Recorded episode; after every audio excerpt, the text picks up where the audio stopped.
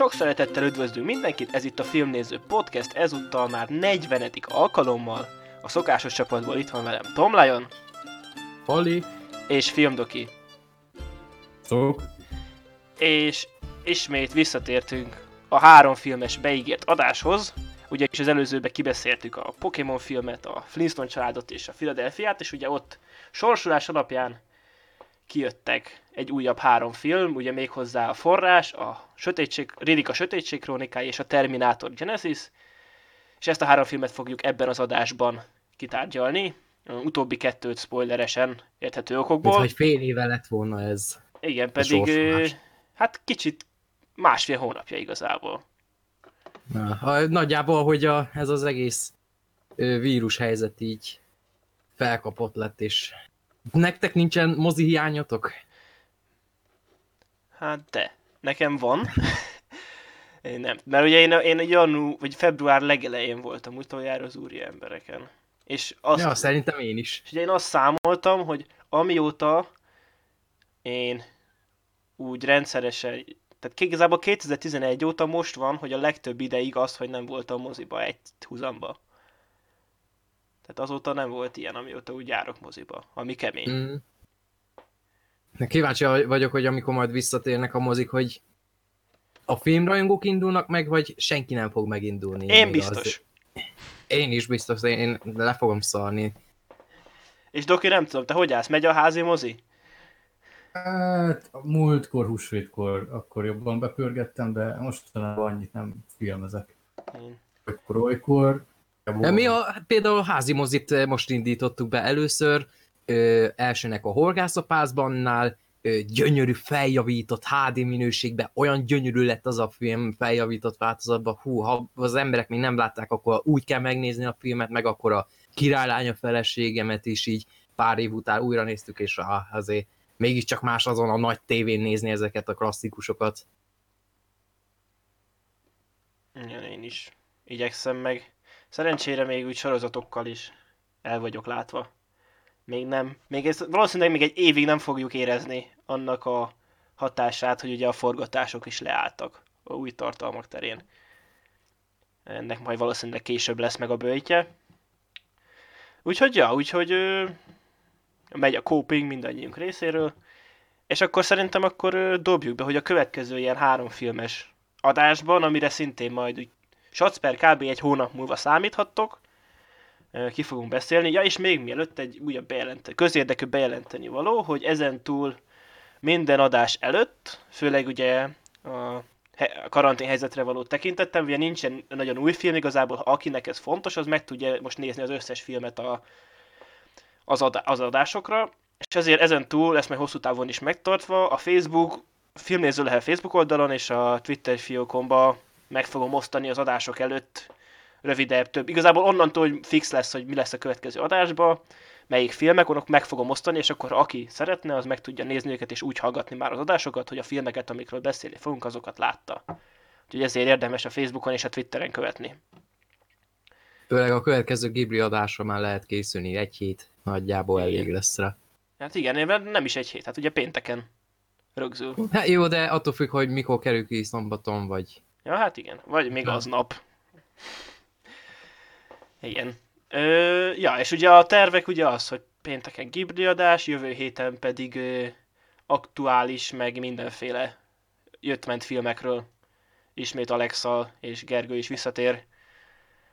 Úgyhogy akkor szerintem kezdjük is azt, hogy a következő ilyen három filmes adásban melyik három filmről fogunk beszélni. És akkor azt mondom, hogy kezdje a Doki, mert az ő filmje meglepetés a számunkra, úgyhogy... Ja, hogy ti már megbeszéltétek egymással, hogy mi lesz? Nem, csak a Lionét tudom. Ja. Hát én most néztem újra a múltkorában, és gyerekkorom óta nem láttam, úgyhogy bedobom a Maverick Halálos pókert. Az nagyon jó film!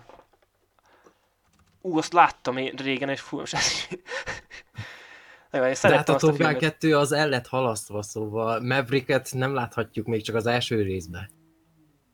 Micsoda? Hát a Top Gun-ban a Tom Cruise-nak a karakterének a neve Maverick. Na, ez egy kurva jó film.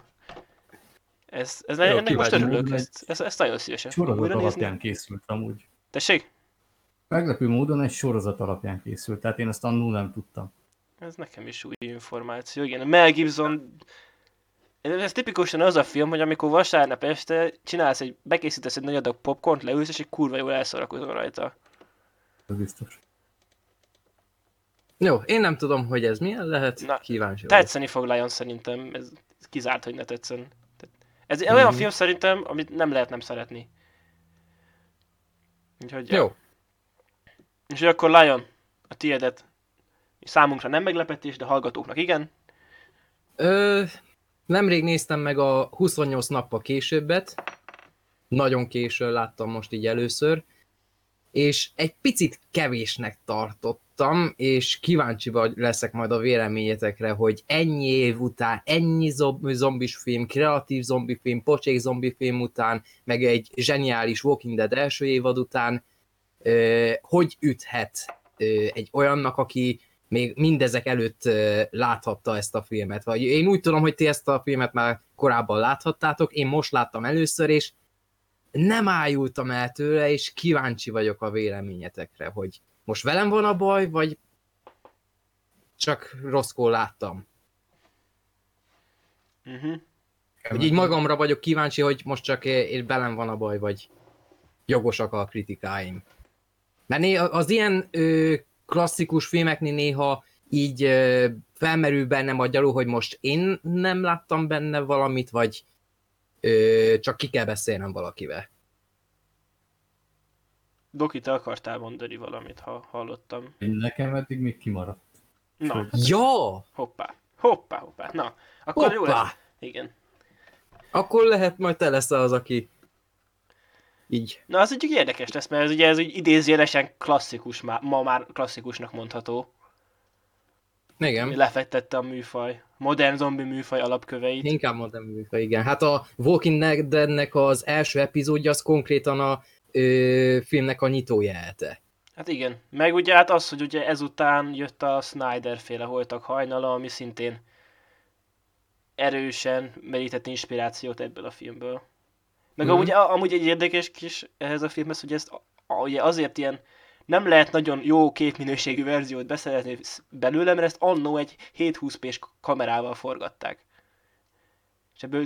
Hát alapjáraton én ezt a triviát, ezt már korábban hallottam a filmről, hogy a nyitójelenetnél az, hogy egyáltalán ez a mikroköltségvetésű film, nagyon pontosan nem tudom, hogy mennyi volt a film, de relatíve alacsony büdzséből lezárni konkrét utakat ahhoz, hogy azt a nyitó részt megcsinálják, azért az nem semmi. Szóval az ugye elismerésre méltó, a hangulatot is remekül megteremtette, nem kis munka lehetett azt ott megcsinálni, de utána a film második felénél ott történtek dolgok, mondom, ja. Igen.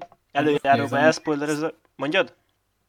Most nézem, de sajnos, mert én ezt annól megvettem 500 forintért DVD-n, nincs rajta extra, úgyhogy... Azért volt 500 forint.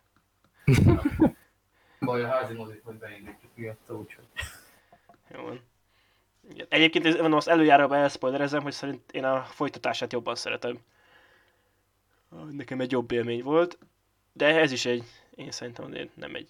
Tehát jó kis beszélgetés lesz, és az enyém én egy olyan filmet hoztam a következő adásra, amiről a privát beszélgetésünkben már egyszer felhoztam, nem olyan rég. Ez egy amerikai történelmi személyről szól, a Wanted rendezőjétől, ez a Abraham Lincoln a vámpírvadász. Komolyan mondom, ezt akartam hülyeségből bedobni, hogy biztos ez lesz. Igen, mert ez a film, ez egy elfeledett gyöngyszem. A Wantedet azt nagyon szerettem az őrült akciói miatt, szóval erre most kíváncsi vagyok. Tehát, és ez is az, hogy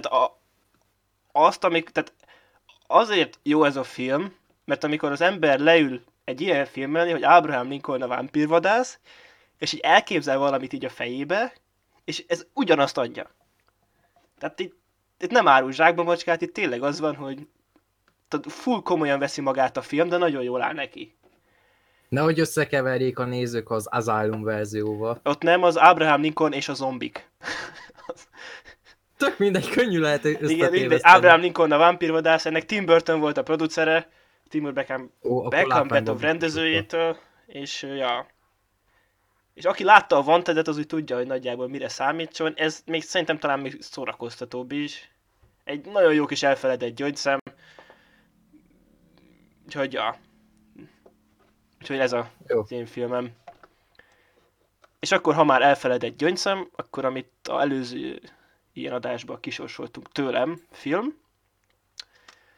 Ugye az egy Darren Aronofsky film, ami egy kevésbé emlegetett filmje.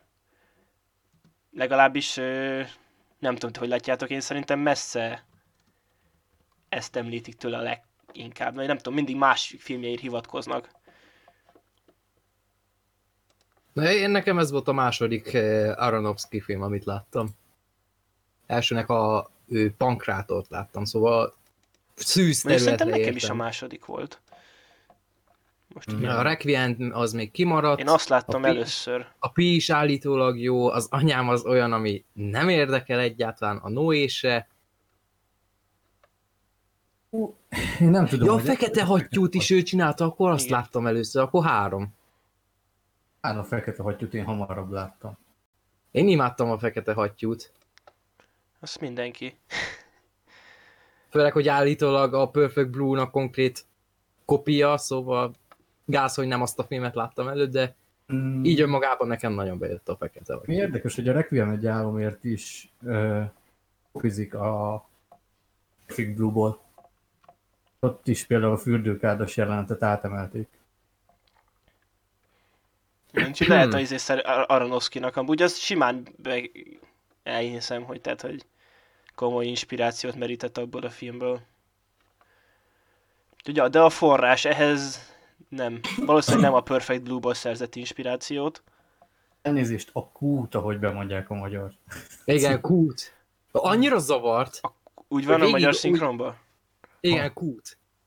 Erre nem emlékeztem. Először szinkronnal láttam, de az nagyon régen volt már. De annyira gáz, hogy a forrás, így van egy kis költőiség, ezt így bevágja a kút. Erre már nem is emlékszem, pedig annól láttam. Igen, a gémes kút.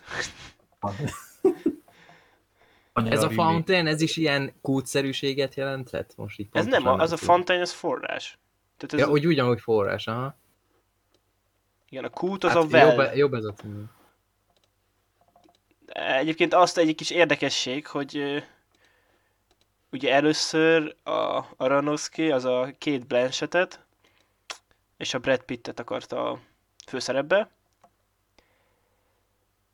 És 75 millió dollárból készült volna, tehát az eléggé 2002-ben egy 75 milliós film azért elég nagy blockbuster lett volna, úgy idézélesen.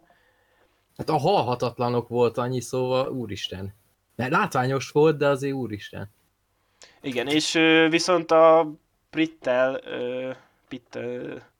kreatív nézeteltérések voltak, ezért a Brad Pitt inkább elment a Tróját forgatni, és akkor lett, hogy a Hugh Jackman meg a Rachel Weisz, és ekkor már ugye csak egy 35 milliós költségvetésért, mert a korábbi előkészületekben már egyszer a melyik stúdió? Warner, azt hiszem. Azt hiszem, igen, Warner. Igen, a Warner már belenyomott 20 milliót. Tehát igazából ez egy, az első verzió előkészületeivel összevetve ugye 55 millió, de maga a film az 35 millióból készült. Ez egyébként érdekes, hogy Hugh Jackman-t felkérte Aronofsky, és Jackman mondta, hogy Rachel Weisz lenne jó, mint partner, és Aronofsky nem akarta, mert akkor ő együtt volt Rachel Weisz-szel, és nem akarta azt, hogy azt mondják esetleg, hogy hát mivel együtt vannak, benyomja a filmbe. De végül megtörtént. Szerintem jó döntés volt. Igen, de nagyon jó döntés volt, és egyébként akkor miről is szól ez a film? Ez három... Sok mindenről szól ez a film.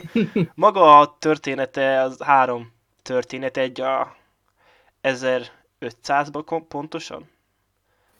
Valahogy úgy, igen. Úgy volt, az egy történet. A jelen az 2005-ben játszódik, a jövőbeli szál pedig 2500-ban.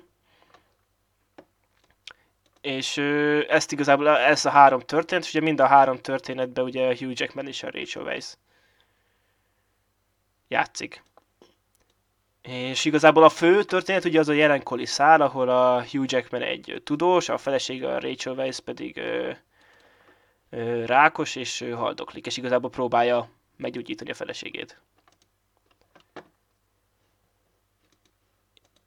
És akkor itt jön a többi történetszál, hogy a Rachel Weisz karaktere író, aki ezt a úgymond szimbolikusan a kettejük kapcsolatát, történetét is elmeséli, viszont ezt a történetet nem ő akarja befejezni, mert ő úgy érzi, hogy nem tudja befejezni, hanem a férje akarja ezt a befejezést, ezt a feladatot ráhárítani, mert úgy érzi, hogy nem fogja túlélni ezt a betegséget, és akkor azt akarja, hogy ő fejezze be, mert ő tudja, hogyan fejeződik be ez a történet. Igen. És igazából azt vegyük. Tehát ami miatt egyrészt technikai szinten nagyon emlékezetes a film, ugye az a jövőbeli szálnak a megvalósítása, ami ugye, hát Aronofsky a CGI helyett úgy döntött, hogy inkább ilyen mikroszkópikus kamerákkal levideóznak kémiai folyamatokat, és akkor az lesz a háttér. És spóroltak vele, az biztos. Spóroltak vele, de hogy ennyire kifizetődő spórolás szerintem ritkán történt a filmtörténelemben. Hát ilyet olyanoktól néznék ki, mint akik az Endless csinálták. Igen. Alapjáraton az egész filmnek a látványa meg a hangulata nagyon az Endless-re emlékeztetett, ami nekem nagyon bejött.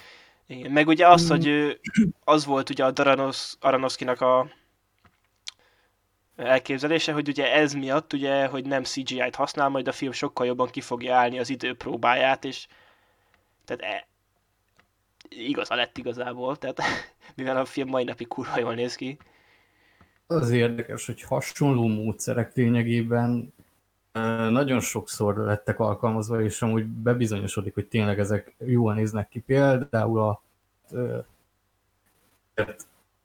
művészi értékterén lejjebb van. Függetlenség napja, amikor a felhőkből kijön az űrhajó, az teljes víz volt fölkavarva.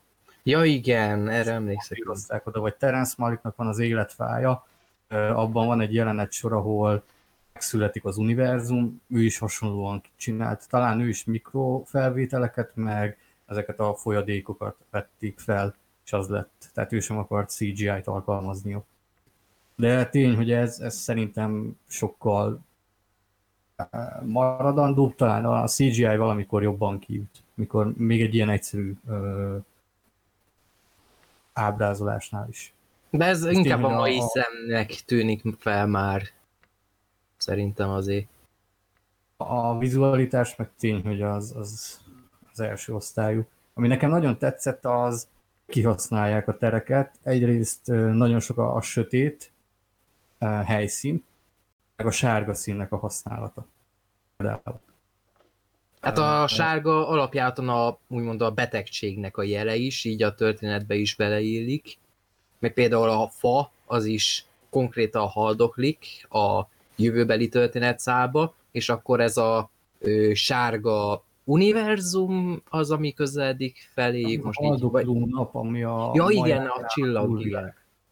Én nem is mondanám, hogy ez a halálnak a betegség szimbóluma, mert épp kettős, amit ki is mond, ugye Izzy, Rachel Weisz karaktere, hogy milyen furcsa, hogy egy haldokló napot választottak meg maguknak.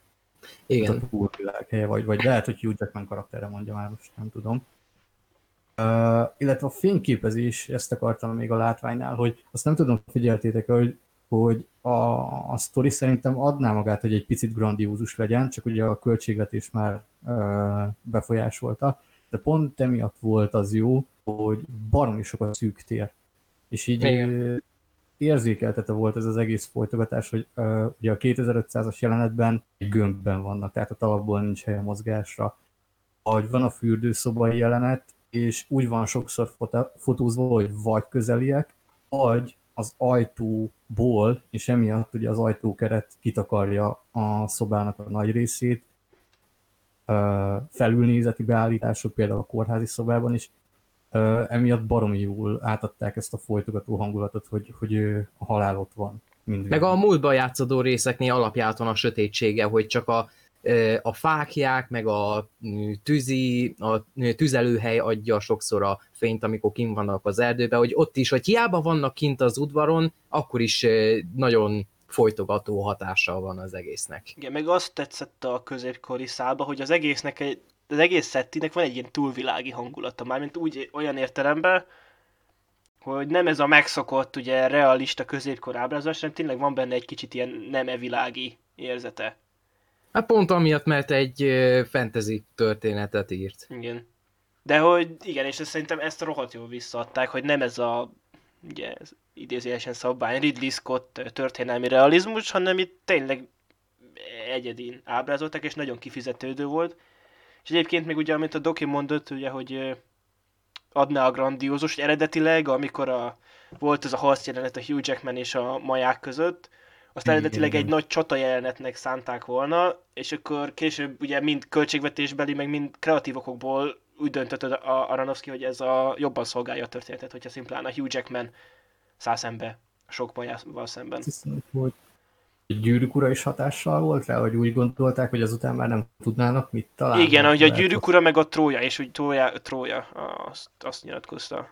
Hát úgy tudom, ez a történet már évekkel korábban meg volt írva, csak egyszerűen még ahogy a Aronofskynak a karrierje épült idővel, csak azért tudta ezt a filmet megcsinálni, mert volt már egy úgymond örökség a háta mögött, a Requiem meg ilyenek miatt. Jól emlékszem, 99-ben ezt elírni, lehet, hogy tévedek, amikor a szüleinél diagnosztizálták a rákot. Igen, igen. És ez volt rá hatással, úgyhogy ez vetette fel lényegében benne az alapvető kérdést, amivel a film foglalkozik. Amivel azért nagyon részletesen foglalkozik a film mind a három történetszába, és ez tetszett nekem benne, hogy ugyanazt a történetet három különböző féleképpen mesélik el, ami még így is úgymond keresztezik egymást, párhuzamosan zajlik a történetszál, és ami éppen nem ahhoz a történethez tartozik, akkor éppen elvágják azt a részt. Például most mondok valamit, az élő, a való világban, a jelen időben játszódó résznél ott például hosszú órákig azt látnánk, hogy kutatómunkát végez, vagy éppen vigyázna a feleségére, na akkor előveszi a könyvet, vagy éppen a jövőbeli részt látjuk, és akkor vagy a múltban játszódik, vagy a jövőben, ami tovább mozgatja a történetet, vagy az éppen korábban látott jeleneteket más szempontból mutatja meg, és akkor így új értelmet nyer az, ami korábban nem jelentett értelmet. Ami első nézésre azért néha nagyon sok volt. Szóval ez az a fajta film, művészfilm, ami ha nem olyan hangulattal ül elé az ember, akkor vagy utálni fogja, vagy elkapja a hangulat. Engem szerencsére elkapott. Igen, engem mindig kicsit az zavart, hogy nagyon tetszik az ötlet, és nagyon jól ki van vitelezve, de nekem mindig az volt az érzés, amikor ezt néztem, hogy mint hogyha a film akarna velem kis távolságot tartani, és így nem tudom, ez olyan fura érzés volt, hogy nem akarná, hogy tényleg úgy beszippancson az egész, hanem így végig megvolt egy ilyen távolságtartás benne, ami a hasonló szerkezetű Mr. Nobody-ba, meg Felhőatlaszba szerintem sokkal jobban lett kezelve, hogy hagyta magát a film, azok a két film szerintem sokkal jobban hagyta magát befogadni. Hát itt szerintem jót tett ez a fajta struktúra, hogy nem volt szerintem egy teljes filmre való, játékidőre való alapanyag. Hogy ez nem egy olyan történet volt, amit ki lehetett volna húzni másfél-két óráig. Az alap jelenben játszódó történet, és akkor így ekköré lett ez megcsinálva, ami egyeseket tényleg zavarhat, nagyon rosszul is el tudhat sütni az ilyen, mert a Mühlmeier hamis művészfilmek, ami például néhány adással korábban a platformnál szépen alaposan kibeszéltünk, hogy mennyire nem tud működni, itt is előfordulhatott volna ez a hiba, de szerencsére szerintem pont a rendezőnek a úgymond gyakorlottsága miatt össze tudta rakni úgy, hogy annyira ne legyen zavaró szerintem. Inkább úgy mondom, hogy én ezt mindig nagyon akartam szeretni ezt a filmet, de így nem tudom, valahogy nekem mindig nem sikerült, akárhányszor újra néztem, pedig én nagyon szeretem az ilyen filmeket, ezt a témára is úgymond fogékony vagyok, És én mindig így megnézem, és egyszerűen tényleg ez tök jó volt, de nem tud úgy igazán hatni rám. Amit én sajnálok, és nem tudok így konkrétan megfogalmazni, miért van ez így. Most láttad másodszorra? Igen, most láttam másodszorra. Mm. Meg időközben, tehát hogy volt, hogy úgy ilyen jeleneteket újra néztem belőle, meg így igazából időről időre így lehívtam magamba a filmről alkotott véleményemet, mert sok ismerősömnek ajánlottam, mert így annyira azért nem egy ismert film.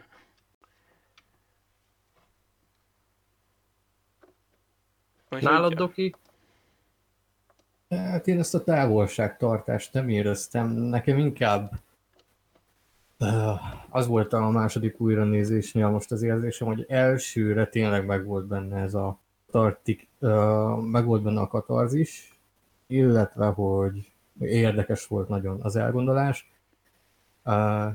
Szerintem vagy 4 éve láthattam, és azóta ugye már az ember azért csak változik, meg látott több filmet, olvasott mást is, és emiatt azért csak érzi az ember, hogy nem olyan bonyolult ez, mint ahogy elsőre tűnhet. Tehát szerintem sokaknál ez lehet még majd eltántorító, hogyha valaki ilyen nagyon jártas ilyen kultúrákban, vallási témában, az lehet azt mondhatja rá, hogy... Ez nem hát akkora megfejtés. Nem akkora ez, mint ahogy be van állítva, de szerintem pont ez adja talán a legjobb részét, hogy univerzális.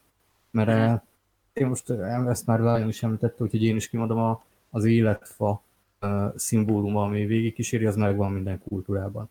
Éppen miatt ugye nagyon befogadható.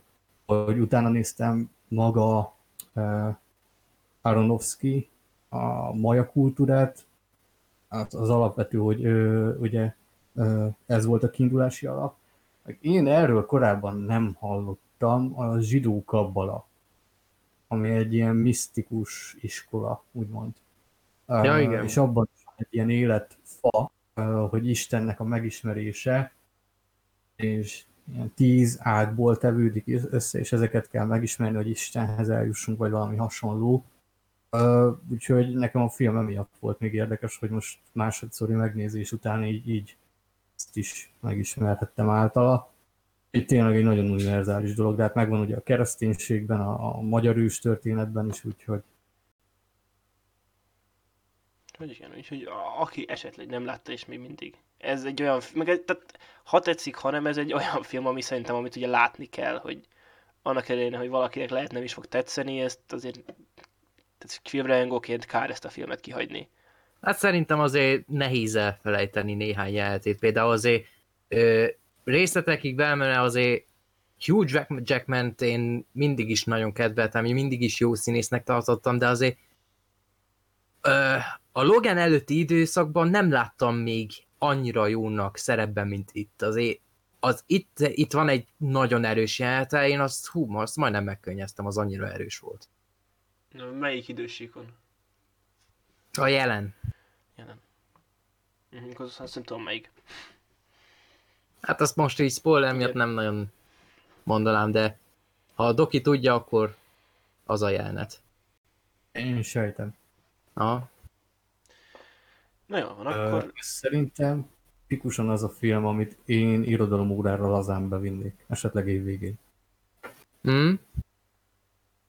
Na nézzük meg, erről lehet beszélgetni, van már annyi alapismeretetek, hogy boncolva. Hogy a sötétség krónikája az mennyire... illik bele a témába, ugye?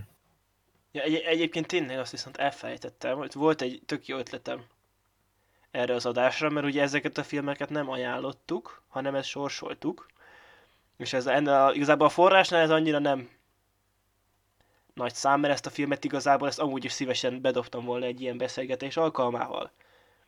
De viszont az lesz nektek most a feladat, hogy most Dokinak, aztán meg később a Lyonnak, hogyha nem sorsoltuk volna, hanem ezt a filmet magadtól ajánlottad volna, akkor miért ajánlottad volna?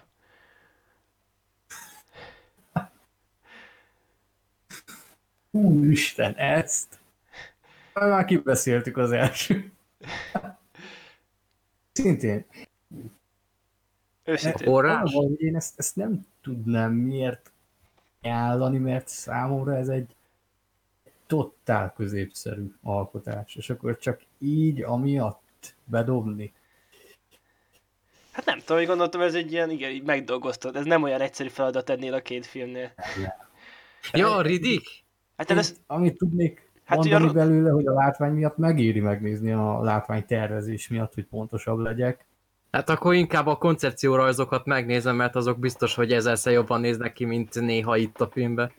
De nem azt mondtam, hogy a maguk az effektek, hát a díszletek, a ruhák, azok szerintem jók, csak az a baj, hogy ez 2 órás film. Nem divat bemutató.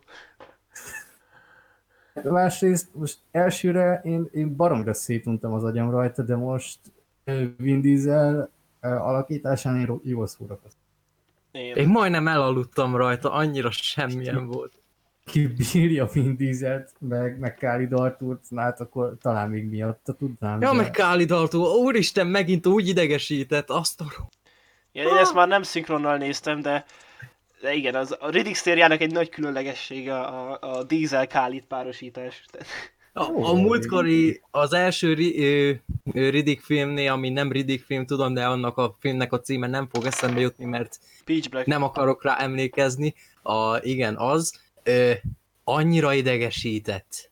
És akkor itt, amikor meghallottam beszélni, jaj ne, elfelejtettem, és akkor megint az elején az úgy ébren tartott, de utána meg, igen, van ez az uralkodó, igen, ez egy picit olyan, mint a Dűne, de, ez egy kicsit jó akció, ja. De ugye igazából arra egy előjára, hogy mi is igazából szerintem baj ezzel a filmmel, ugye az első a Pitch Black az igazából egy B-akció horror volt, és így szerintem a maga műfaján, meg korlátain belül egy tök fasz a film. Meg Vin Diesel is tök jól áll neki ez a szerep.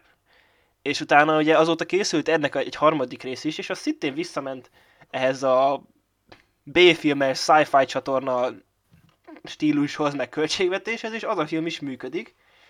És ugye... Arra azért kíváncsi vagyok, hogy itt a második résznek a végén történtek után, hogy kerülhet vissza az a B-filmes... Hát úgy kezelik, tudod, a film végig cliffhangert, ahogy a Resident Evil sorozatban. Ja. Akkor ez minden megmagyaráz. Oké, nincs kérdésem. Igen, és... Szóval ez a film fölösleges. Hát tulajdonképpen igen. És az, hogy ugye ez is egyébként, ugye ebből van egy erbesorolású verzió, de ugye a moziba... Bocsi, de akkor ez megcsinálta azt, amit a The Last Jedi. Nem fel kell hozni a Star Wars-t, oké. Igen, pontosan azt csinálta. De ugye az, hogy ugye, tehát azért a Pitch Black az egy kemény, az egy rendes, tényleg B-kat, erbesorolású, véres akció-horrorfilm volt. Látványos. És látványos volt, a maga keretein belül kurva jól nézett ki. Ez pedig... Nem csak a maga keretein belül, az annyival jobban néz ki, mint ez a film, meg hát sok meg ugye, mai film is azért. Egyébként ami annak a filmnek a látványához sokat hozzátesz, hogy ott nagyon sokat forgattak sivatagba, ezt a filmet, ennek a filmnek a forgatásakor ennek nem hagyták el a stúdiót. Érződik is rajta. Érződik is rajta, és ugye ez már 2004-es a film, azt hiszem. Igen, az. Igen, és hogy akkor már azért elterjedt volt a CGI, de nem, erre még egyrészt nem voltak szerintem így készen, hogy ilyen világokat összerakjanak, mert a Star Wars-on kívül ilyen szintű CGI használat nem nagyon volt akkor még. Igen, és a Szitek bosszújánál azért néha nagyon érződik a bajos ányakban, meg a klónok támadásában még azt tetszett jobban, hogy azért ott még több igazi helyszínen forgattak, főleg a bajos ányaknál, ott azért még ki kellett menni az udvarra ahhoz, hogy forgassanak. Hát szerintem a Szitek bosszúja az meg pont az volt, hogy ott meg, vagyis speciál engem ott azért nem zavart, mert ott addigra viszont maga a CGI nézett ki annyira jól, hogy ott így...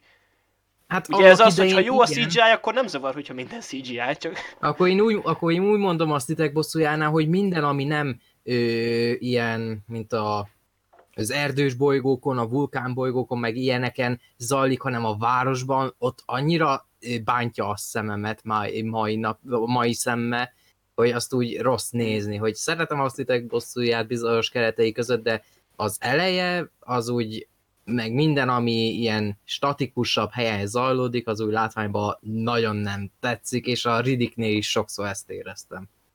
Igen, de miről is szól ez a film? Akkor Doki, miről szól ez a film? Jó, bocsánat. Tehát, nem, annyira vicces volt újra nézni, hogy tényleg annyira kusnak akarja beállítani, hogy vannak ezek a halálpufárok, akik hát jókat, és ezeknek van a vezetője, aki így összetalálkozik Riddickkel, akiről kiderül, hogy milyen fúria? Fúrián, igen. Hogy egy hobó, mert szakállas, meg hosszú a haja. És fúria, vagy fúrián, és Jóslat szerint ő lenne az, aki véget vethetne ennek a hadúrnak, az uralmának, a hódításainak, ki akarja nyírni, és időközben Riddicket elviszik a krematóriára, egy börtönbolygóra, mert üldözik. Ezentől megkezdődik a film érdemi része, azt lehet a leginkább élvezni. Szerintem azért, mert ott úgy éreztem, hogy olyan, mint az első rész. Hát, mert az a setting, az tényleg az volt, ami az elsőben. Egy ilyen B-film. Jó értelemben. Újra néztem, és így azt mondtam, hogy basszus, nem lehet, hogy megírták ezt, hogy lenne egy ilyen börtönbolygó sztori, csak hát bővítsük már ki, mert most van Gyűrűk ura, van Star Wars, Harry Potter, akkor mi is csináljunk egy ilyen epic science fiction fantasy-t. Ezt hozzáírták, ezt a bugyuta kis mellékszálat. Annyira nem illett oda. Tehát ez a börtönbolygós dolog, hogyha ennyi lett volna, hogy elfogják és onnan akarnak megszökni, másfél órában kurva jó kis film lett volna. Nem váltja meg a világot, de azt mondom rá, hogy oké, ez egy korrekt folytatás, de így, hogy egy ilyen nagyon megváltó, kiválasztott sztorit erőltettek Riddick köré, hogy a végén ugye majd ez lesz, hogy megy leszámolni. Fájdalmas. Igen. Egyszerűen én konkrétan emlékszem, az elsőt, mikor megnéztem, azt tök véletlenül találtam meg, és annyira tetszett, hogy megvettem a második részt is. Hát az első jó volt, biztos már, mert későbbi, meg kicsit több pénzből készült, akkor nem lehet rossz. Elindítottam 2 óra a szenvedés kb. Most másodjára már nem, mert tudtam, hogy mire számítsak, de elsőre még gyűlöltem ezt a filmet. Akkor miért nem állítottad le? Meg kíváncsi voltam azért, hogy mi történik benne, hát bár ha ennyire pénzt adtam ki érte, akkor... Hogy hívják, szupernovás rész, ha jól emlékszem, az volt, az azért látványos volt. Igen, mert azon a börtönbolygón, tehát igen, ott még a látvány is működött, nem csak a film. Az úgy megmaradt. Az úgy egy a legemlékezetes rész, ami most így hirtelen eszembe jutott, de őszintén egy karakternek nevére sem emlékszem, akkor azt se tudom, hogy mi volt a nagy konfliktus. Állítólag volt valami nő is, aki vagy a szerelme volt, vagy... Nem, azt szerintem amúgy, amit jól csinált a film, az az, hogy az első részt, amikor így próbálta továbbvinni, azt tehát ugye a Jack, én Kira vagyokkal például, az egy tök jó ötlet volt. És ugye az, hogy amit a Doki is mondott, hogyha ez ott a börtönbolygón játszódik, igazából erre volt elég alapanyaguk egy 1,5 órás fasza a filmre. És így kilóg az egész, és tehát identitászavara van az egész filmnek. Tehát nem tudja, hogy mi akar lenni. Az elején, tehát ez, hogy ez a nagy epikus felvezetése, hogy Judi Dench narrálja, ez a hadura, hogy megjelenik, ezek a nagyon komoly, tényleg, ahogy mondtad, Lyon, dűnébe illő díszletek, meg jelmezek így. Ugye azt sejtettük, hogy kapsz egy ilyen nagy grandiózus filmet, és akkor a film közepén van egy olyan jelenet, hogy megöllek a bögrémmel, és így, what? Az tényleg az első rész színvonalát idéző klasszikus old school akciófilm. Tehát B-kategóriás, de így ott élvezed a filmet, egy ilyen jelenet láttál, és utána tesz egy kis vasdarabot, azt hiszem. Így elszaladnak azok a bűnözők, hát, és ha így lett volna az egész film... Meg amikor ugye van jönnek azok a állatok, és akkor mondja, hogy ne nézzetek a szemébe, és akkor Riddick nyilván belenéz a szemébe, és akkor egy full ilyen kezes bárány lesz, és akkor mondja, it's an animal thing. Ahogy az a vicces pontban néztem meg az extrát erről a effektekről, hogy beszélnek ezekről a sátánkutyákról, nem tudom, hogy nevezik, hogy hú, szerintem baromi jól lettek megoldva, így a CGI mester mondja. Hát ott szerintem már 2004-ben is gusztustalan volt. Igen. Ilyen büszkén beszél róla. Viszont tényleg jól nézett ki ez, amikor a napörvény végig pusztít a bolygón. Volt a legkreatívabb része a filmnek. Azt beszéltük is Lehel, hogy amikor ott menekülnek a zenére, az üt. Igen, akkor így az, hogy wow, az olyan volt, amikor főleg a film, akkor én is így, én ezt nem néztem most újra, mert november-decemberben nézhettem meg, és így az volt csak, hogy így egyik este ott hazamentem, és akkor nézek valami filmet, és akkor Chronicles of Riddick, nem is sose láttam, a Peach Blacket, azt még nagyon szeretem. Mondom, akkor megnézem, és egy kicsit ilyen csalódás volt, és akkor már tök szomorú lettem, és akkor tényleg jött a börtönös, és ott elkezdtek menekülni, és akkor bejött tényleg az első részből ez a fő téma, amit megtartottak, ami egy tök jó dolog volt, és így basszus, tök fasza. Úgyhogy... Ami nagyon menő jelenet még, amikor Kira kint marad, és akkor így adjátok ide az összes vizet, meg a kötelet is. Hogy magára önt és kiuglik érte lassítva, epikusan bevágódnak az árnyékba, és tehát mikor ilyen, mondjuk ki, hogy ostoba a film, az áll neki igazán jó. Igen. Meg ugyan, például, hogy amikor hogy a Vin Diesel kiszabadulott a láncból, tehát az is ilyen, az ugyanaz, mint amikor az első részben ott így átemeli a vállait, hogy ez a... Most látom, hogy ugyanaz a rendezője, mint az első résznek. Mind a hármat ő rendezte. Úristen, azért. Ez egy kicsit meglepett, mert őszintén nem gondoltam volna, hogy azért nem tetszett az első rész, de azért mondom, ne. Azért itt a stúdió nyomás szerintem jobban érezhető. Hát ugye ez egy erbesorolású filmet készítettek, vagyis nem, most olvasom, tehát nem, ez úgy volt elképzelve, hogy ez majd PG-13-as lesz, de... Aztán úgy voltak vele, hogy jó, akkor legyen elfogadták, hogy legyen R-besorolású, és akkor hagyták, hogy maga a filmet, amit leforgattak, az egy R-besorolású film lett, majd megnézték, és akkor inkább úgy voltak, inkább tegyük vissza PG-13-ra.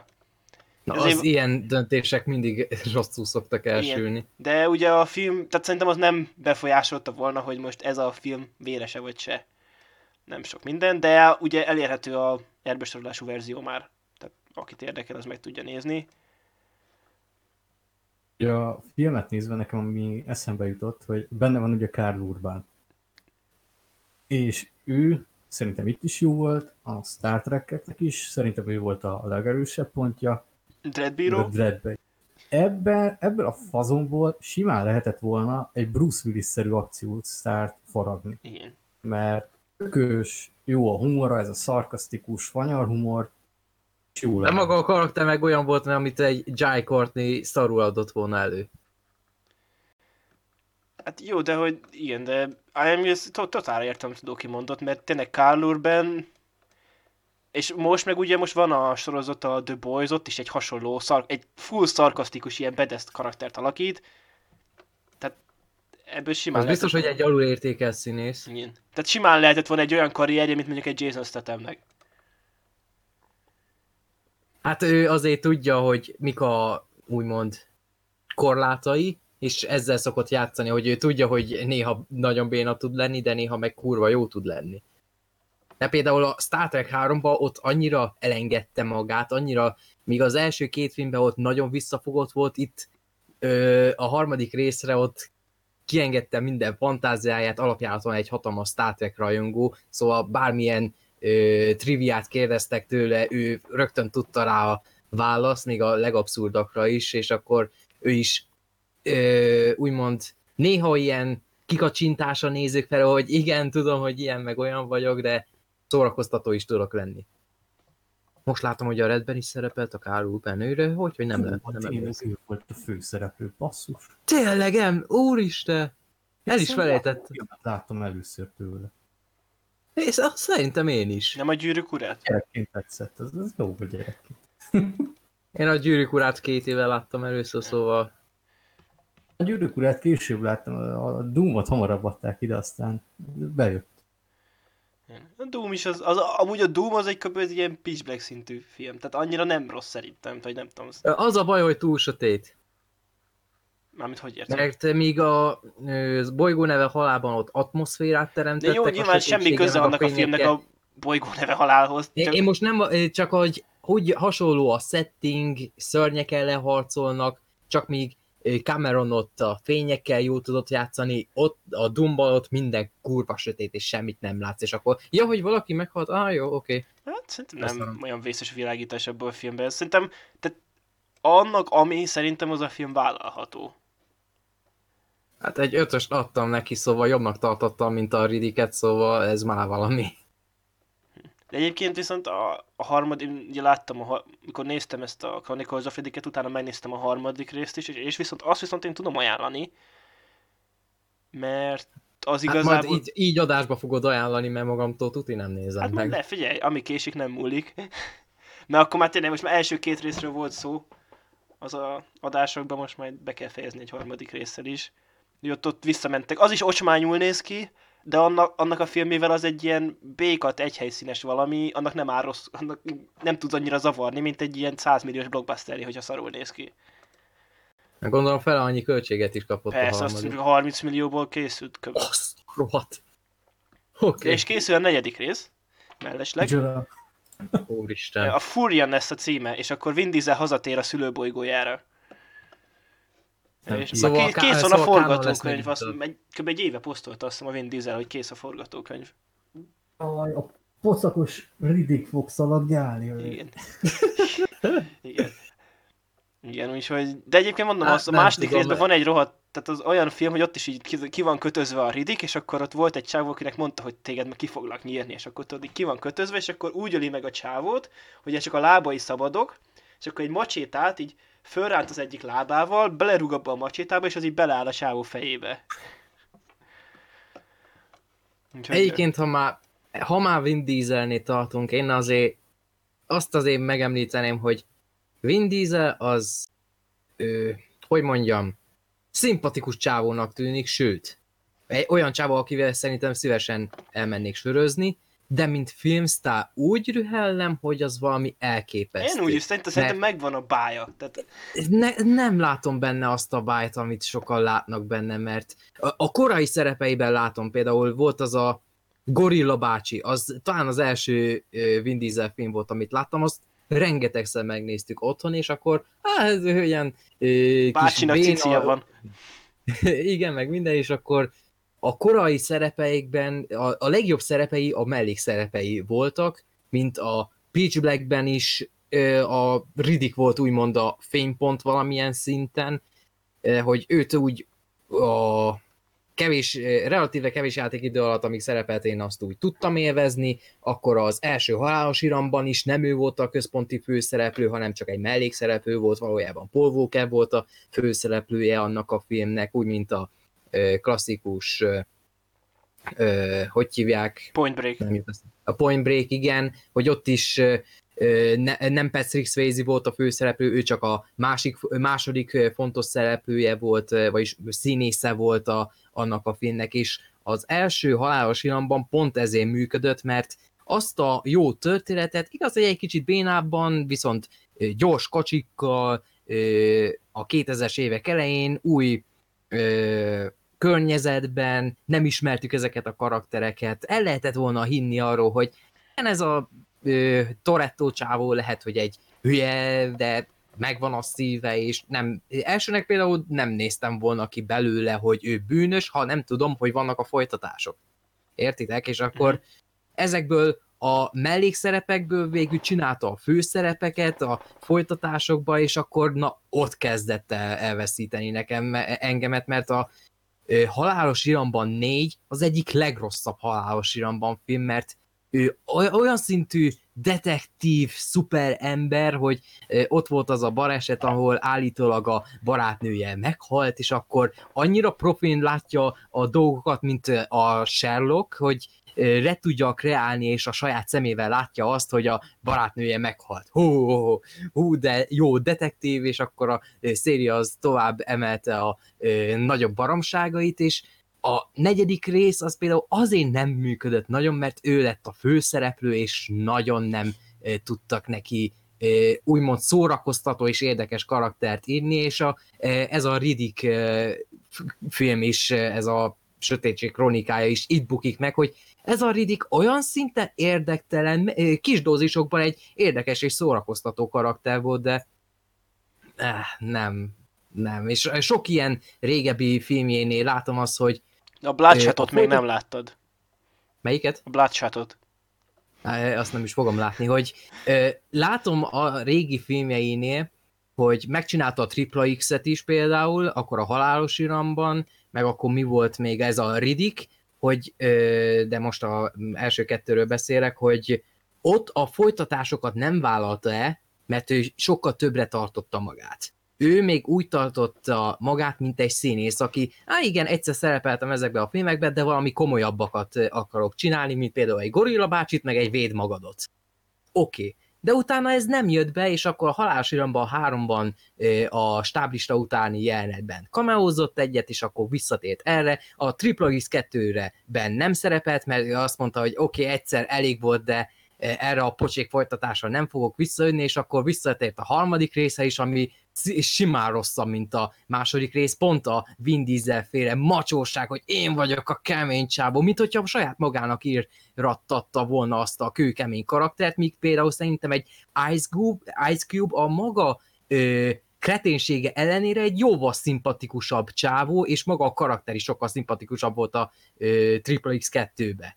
Hogy itt üt ki nálam ez, hogy magát annyira nagyra tartja azt a hú de nagy filmsztárnak, hogy ezekbe a pocsék blockbusterekbe szerepel, hogy én itt engemet elveszített. Ahogy elkezdett szerepelni ezekben a folyamatos Halálos iramban filmekben, Riddick folytatásokban, meg ilyenek, hogy én nem tudom kiállni, amikor meglátom az arcát, hogy legalábbis a filmekben, amikor látok róla interjúkat, hogy igen, annyira kedves, annyira látszik rajta, hogy nagyon akarja szeretni ezeket a dolgokat, nagy sikert akar elérni, de egyszerűen nem jön össze neki. Mert nincsen meg benne az a szimpatikusság, amit egy Dwayne Johnson, meg egy Jason Statham tud adni, akik meg sem erőltetik magukat. Legalábbis egy Jason Statham az sorra kapja ezeket a szerepeket, amik ugyanúgy rossz filmek, például a Meg, az is egy pocsék film, de őt annyival szívesebben nézem, mint Vin Dieselt, ugye a nagyvászon. Nekem viszont pont azért szimpatikus, hogy igazából ő leszar minden trendet, meg mindenkit, ő csak egy mert ugye igazából a javarészt ezek a filmek, amikben ők van, ő javarészt a producere is annak már. És igazából, hogy leszarja mindenkit, hogy kinek mi tetszik, ő jól érzi magát. És tehát nem... Igen, viccekívül, és bizonyos szinten nekem, nyilván ez nem lesznek ettől jó filmek ezek, de nekem maga a mentalitás az, hogy így ugye idézélesen, mint Adam Sandler-t csinálnak, hogy haverokkal spanolunk, mint a Robert Rodriguez csinálta a Kémkölykökkel, hogy ott is az összes haverja szerepelt a filmekbe. Hogy, nem tudom, nekem ez a mentalitás, ez nekem szimpatikus. És nyilván szarok a filmek java része ezeknek, amiket csinál, de szerintem ez a izé, hogy én most ilyen macsó akciósztár vagyok, mert megtehetem, hát nem tudom, nekem szimpatikus. Hát igen, de tudod, hogy ezzel mi a baj, amikor a Halálos iramban 8-ban elkezd drámázni, miközben... Hát az szar, de az nem is jó, és azt nem is mondom. Hát ez az, hogy a Vin Diesel meg annyira halálosan komolyan gondolja ezt az egész Halálos iramban szélját, hogy ott a Hobbs & Shaw azért működött, mert ott a készítők tudták, hogy egy nagy fasság az egész, és végre nem volt ott a Vin Diesel, hogy fékezze őket, hogy ez művészet, ez, amit csinálunk. Nem, ott elengedhették magukat, míg a 8-nál pont a Vin Diesel rontotta el azt a filmet. Azért volt szenvedős az a mozi, és én mindig örültem, amikor nem ő volt a képernyőn. Tudjátok, mit néznék meg tőle? Én nézegettem közben képeket Vin Dieselről. Egy trendje van az életrajzi zenés filmeknek, ugye a Bohém Rapszódia, meg a Rocketman. TNT Ákosra egy életrajzi filmet Vin Dieselről. Igen. Milyen ötleteid vannak? Figyelj, vagy egy kurva jó vígjáték lenne, vagy egy nagyon... Nem, mondok én jobban, Dwayne The Rock Johnson életrajzi film Vin Diesellel. Amilyen jó haverok. Vagy fordítva. Az lenne a címe, hogy kőkövön nem marad. Úristen. Bár állítólag a The Rock az visszatér a 10. Halálos iramba filmre. Meg a Hobbs & Shaw 2-re. Hát jó, azt tudtuk. Ja. De hogy állítólag utálják egymást, mert a The Rock az elveszi a sztárságát, a csillagát, és akkor nem a Vin Dieselre figyelnek, hát nem, hanem a The Rockra. Azt olvastam, igen, valamiért, de azért volt nézeteltérésük, mert mindkettő ugye a középpontba akart lenni állandóan, és akkor ezért így nem tetszett a másiknak, tudod, hogy mert ugye, főleg, de amúgy ilyen szempontból szerintem a dörök az idézőjelesen rosszabb, hogy ez a, tehát ő mindig középen van. Tehát azt, hát azért meg olyan nagy is elfoglalja a képet. Csak hogy nem úgy értem, hanem hogy úgy általában úgy emberként is a ideig követtem Instagramon, és ott is így kicsit már sok volt belőlem. És mindig szeretem a rockot, meg egy szimpatikus faszú is. Csak hogy neki is mindig ugye a középpontba kell lenni, és ugye a Vin Diesel is ilyen, és szerintem azért nem viselték el egymást, mert hogy egyszerre két ember nem tud a középpontba lenni. És szerintem mindkettőt zavarta, hogy a másik akart mindig ott lenni. Velük együtt úgy megnéznék egy pocsék western filmet, és akkor ne, ez a város nem elég nagy kettőnk számára, és el is inni a közönség. Hát akkor, akkor valami gagyi vígjátékot, hogy valami kertvárosba, így a két izé. Ugye helyi mocsó. Hát túl sok ilyen kertvárosos sablonfilm van. Itt westernben ez így...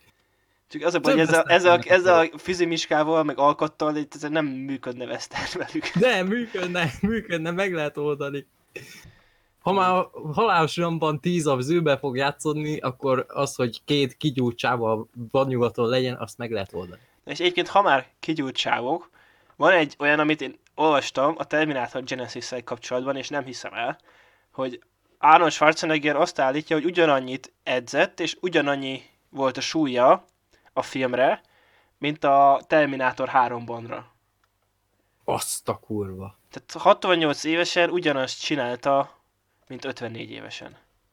Hát én néha szoktam látni róla videókat, hogy mi mindent csinál, és mondom, úristen, de fittebb ez az ember, mint én most, aki a térdével panaszkodik, mert nem tudok futni most.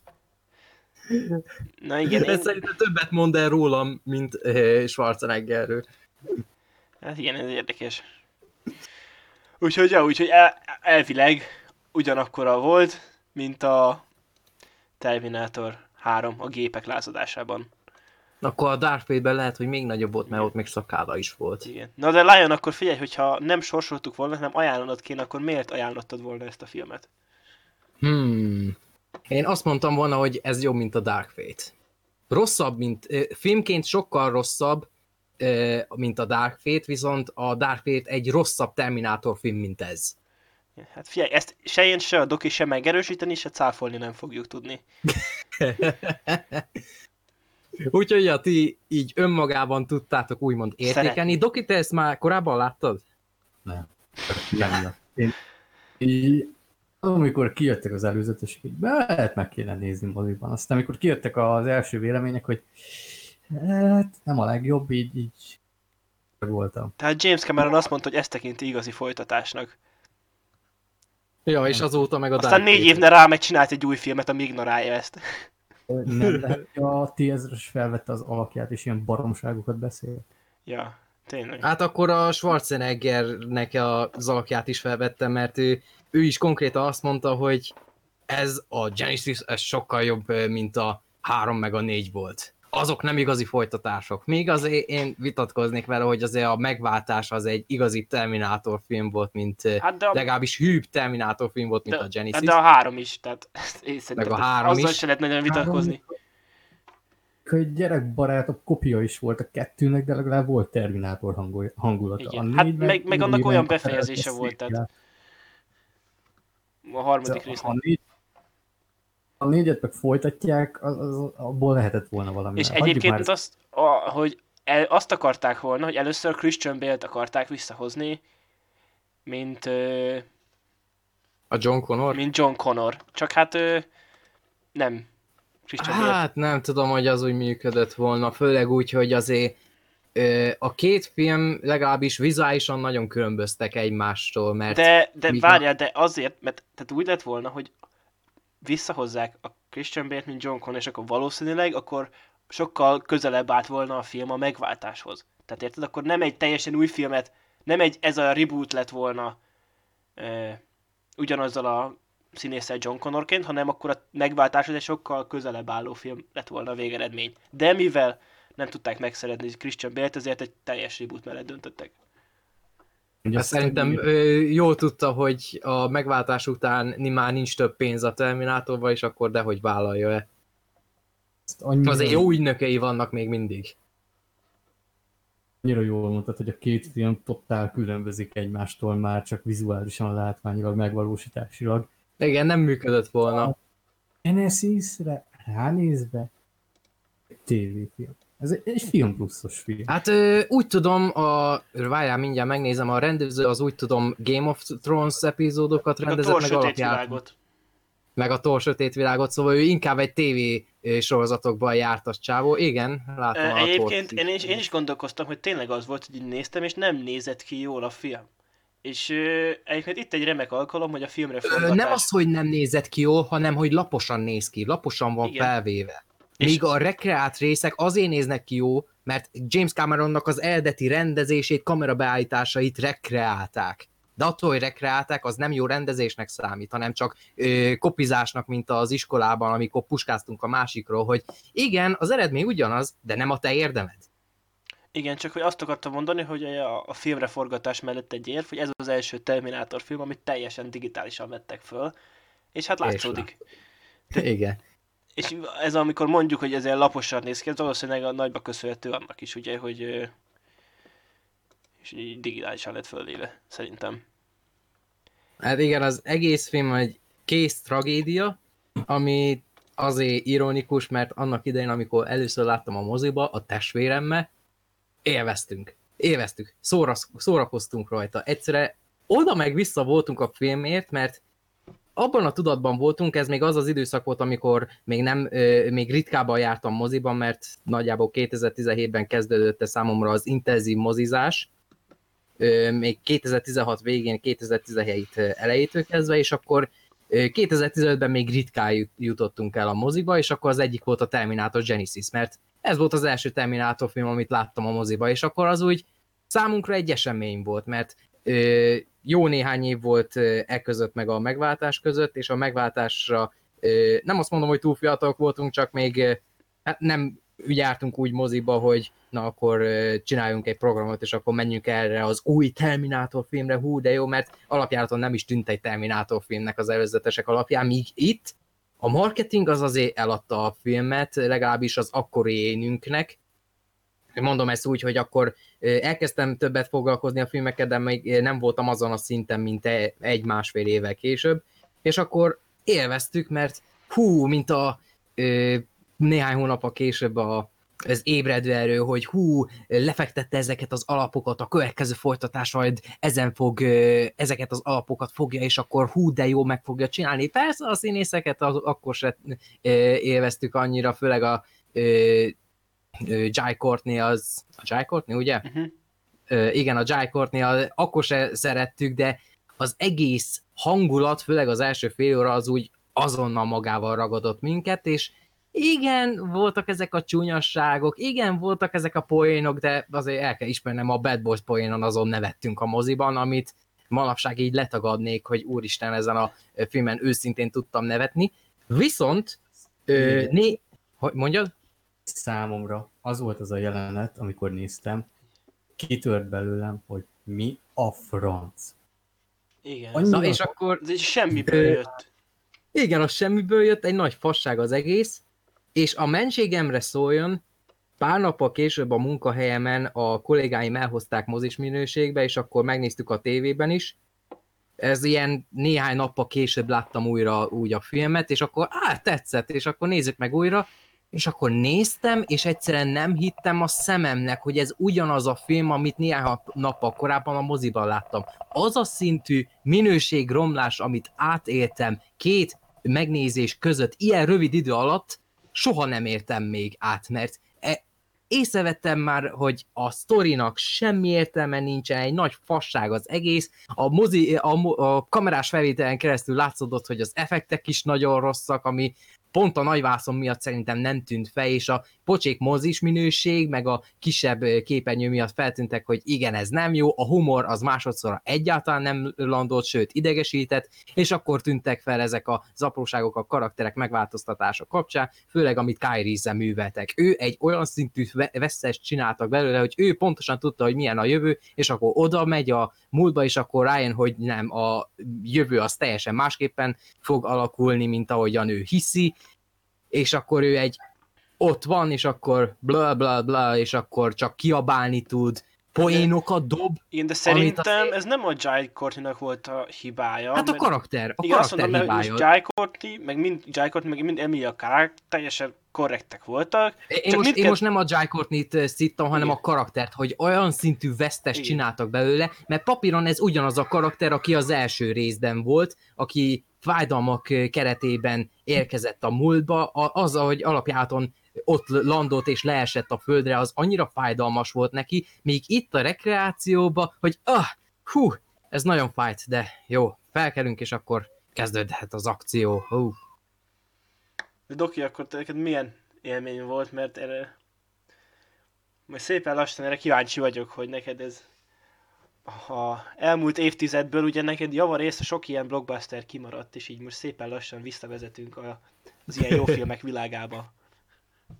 Én nem bántam volna, ha kimaradt továbbra is.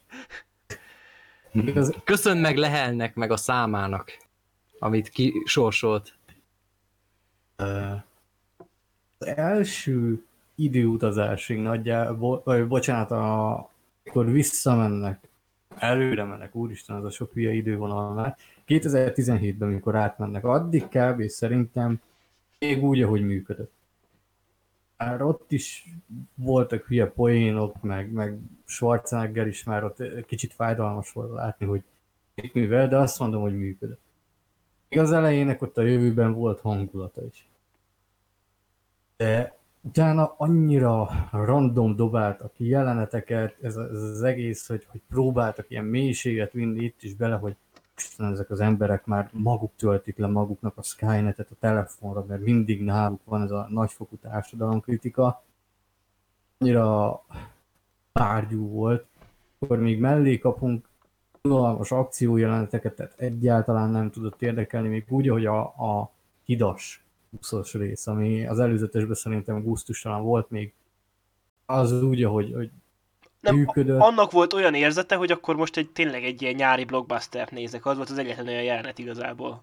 Igen, és azt a jelenetet is tönkretették úgy, hogy minden CGI vette körül, mert magát a mutatványt, a busszal tényleg megvalósították valódi kaszkadő mutatványa, viszont annyira ki van színezve a háttér, hogy az is műnek érződik, ahogyan megfordul a busz.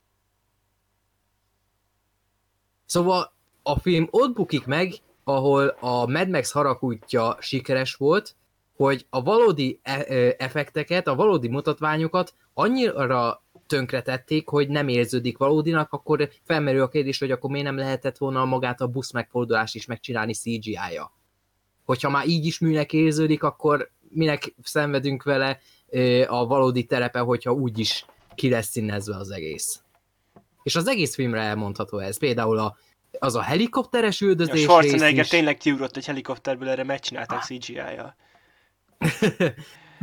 Meg hogy alapjától az a helikopteres zuhanás, a helikopter ahogy kinéz, a második részben egy pilóta aláment egy valódi hídnak, egy valódi képpe, és a kocsi, amiből felvették, nem más vette fel azt a jelenetet kamerára, mint James Cameron személyesen, mert a többi operatőr nem vállalta el, mert azt mondták, hogy ez őrültség, ez veszélyes, ezt nem csináljuk meg, és Cameron megcsinálta.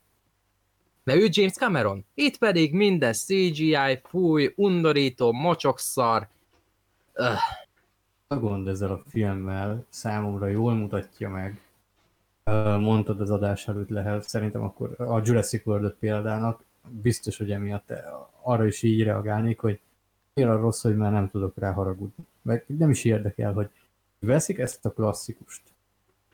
Mind a kettőnek kultikus helye van az első két résznek, ugye mind a science fiction, mind az akciófilm rajongók körében.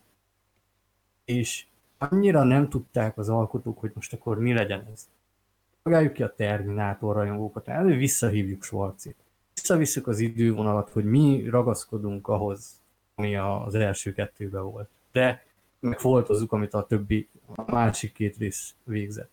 De 2015-öt írunk, hát szolgáljuk már ki a mostani fiatalokat, rakjunk bele ideillő poénokat, rakjuk tele CGI-jal, kérjük fel Emilia Clarke-ot, aki, hát nem láttam, a Trónok harca első évedát láttam, ott elment, de itt szerintem megmutatta, hogy nem tud színészkedni, ez a Jai Courtney, ez szintén annyira nem láttam benne Reese-t, hogy az már fájdalmas igen, volt. Igen, de viszont, ilyen... tehát mondom, én Jai Courtney szerintem ebből a filmben, tehát ő nem volt szar, hanem egy szar filmben egy szar karaktert kellett játszania. Tehát itt... Megadták neki Szabó Máté hangját, aki... Hát... Most hasonlítsuk össze, hogy annó Haas van der Péter volt a hangja, mind a két szinkronban az első részben Michael Biehn-nek. Itt meg hát Szabó Máté, mi a címe? Agymenők, Sheldon.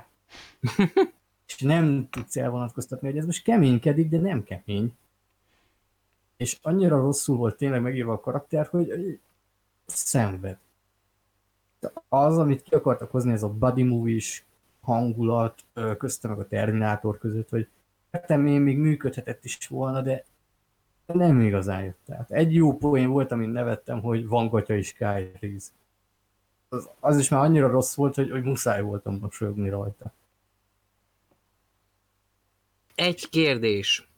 Lehet kritizálni a Jurassic World-öt meg az Ébredő előtt akármilyen szinten csak akarjuk, viszont azok a filmek szerintem önálló filmekként működnek. Míg itt, mert figyelj, az Ébredő erő főleg sok ember azt a filmet látta elsőnek, és csak utólag nézték meg az eredeti trilógiát. Viszont amíg látták csak az Ébredő erőt, teljesen képben voltak a film világával, univerzumával, itt vannak ezek a régi karakterek, ők fontosak voltak a régi filmekben, és akkor ők adják tovább. Na jó, de a Jurassic World az a Jurassic Park nélkül is szar.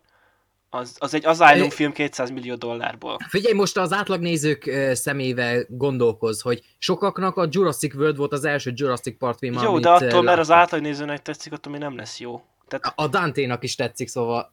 Hát hoppá. Tudom, az meg is... Attól mert neki tetszik, attól még szar az a film. Jó, de most a filmnek, a Genesisnek a struktúrájáról akarok most erről beszélni, hogy azok a filmek, míg ez a Genesis utalások halmaza, amit rohadtul nem értesz meg, hogyha nem láttad az első részt. Az első fél óra az egyáltalán nem működik önmagában. Nekünk működik, mert láttuk a korábbi filmeket, szóval tudjuk, hogy ezek a jelenetek miért fontosak. Persze most nem úgy értem, hogy működnek, hogy ezek de jól meg vannak csinálva, vagy nem, értjük a kontextust. Míg egy átlag mozinéző az első fél órában rohadtul nem érti meg a látottakat, hogy most ez a régi Terminátor meg akarja támadni a punkokat, és akkor megjelenik az öreg Schwarzi, és akkor elveri. Ez számukra miért jelentene többet?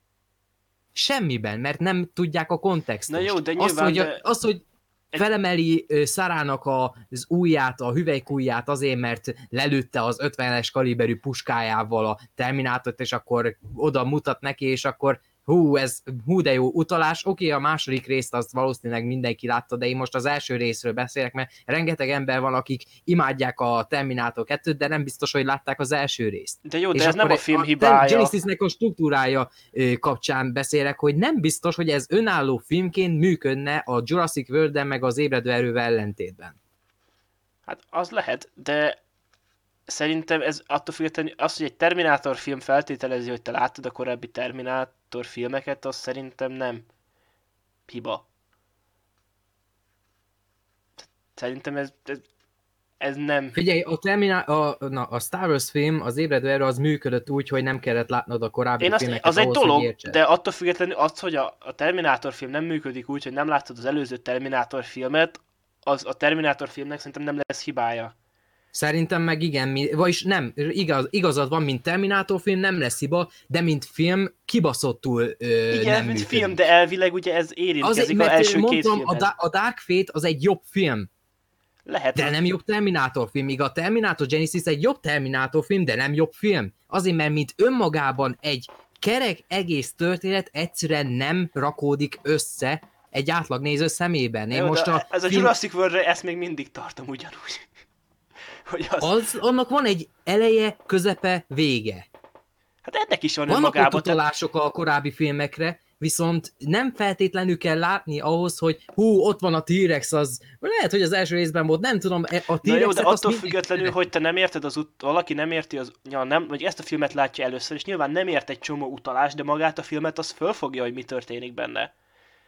Tehát érted? Hát attól függetlenül, hogy nem tudja... Igen, de a Genesisnél pedig csak látja az események sorát, nem ismeri ezeket a karaktereket, a szárát azt nem mutatják be jól.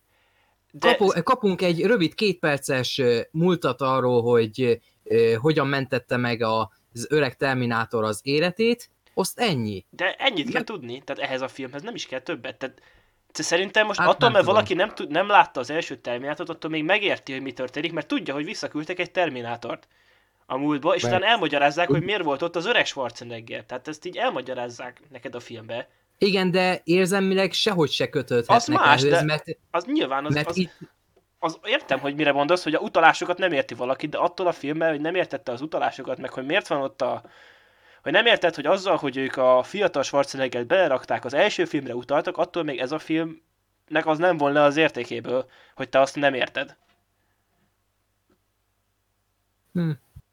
Nem tudom. Szerintem még ennél a filmnél még azt mondanám, a Jurassic World-öt ugye nem láttam, még én a Star Wars 7-re is azt mondanám. Mi gond? Ennél se, meg Star Wars 7-nél sem volt igazi rendezői, alkotói vízió. Megnézzük a Star Wars 4-et. George Lucasnak kipattant a fejéből, megcsinálta. 6. haszakad.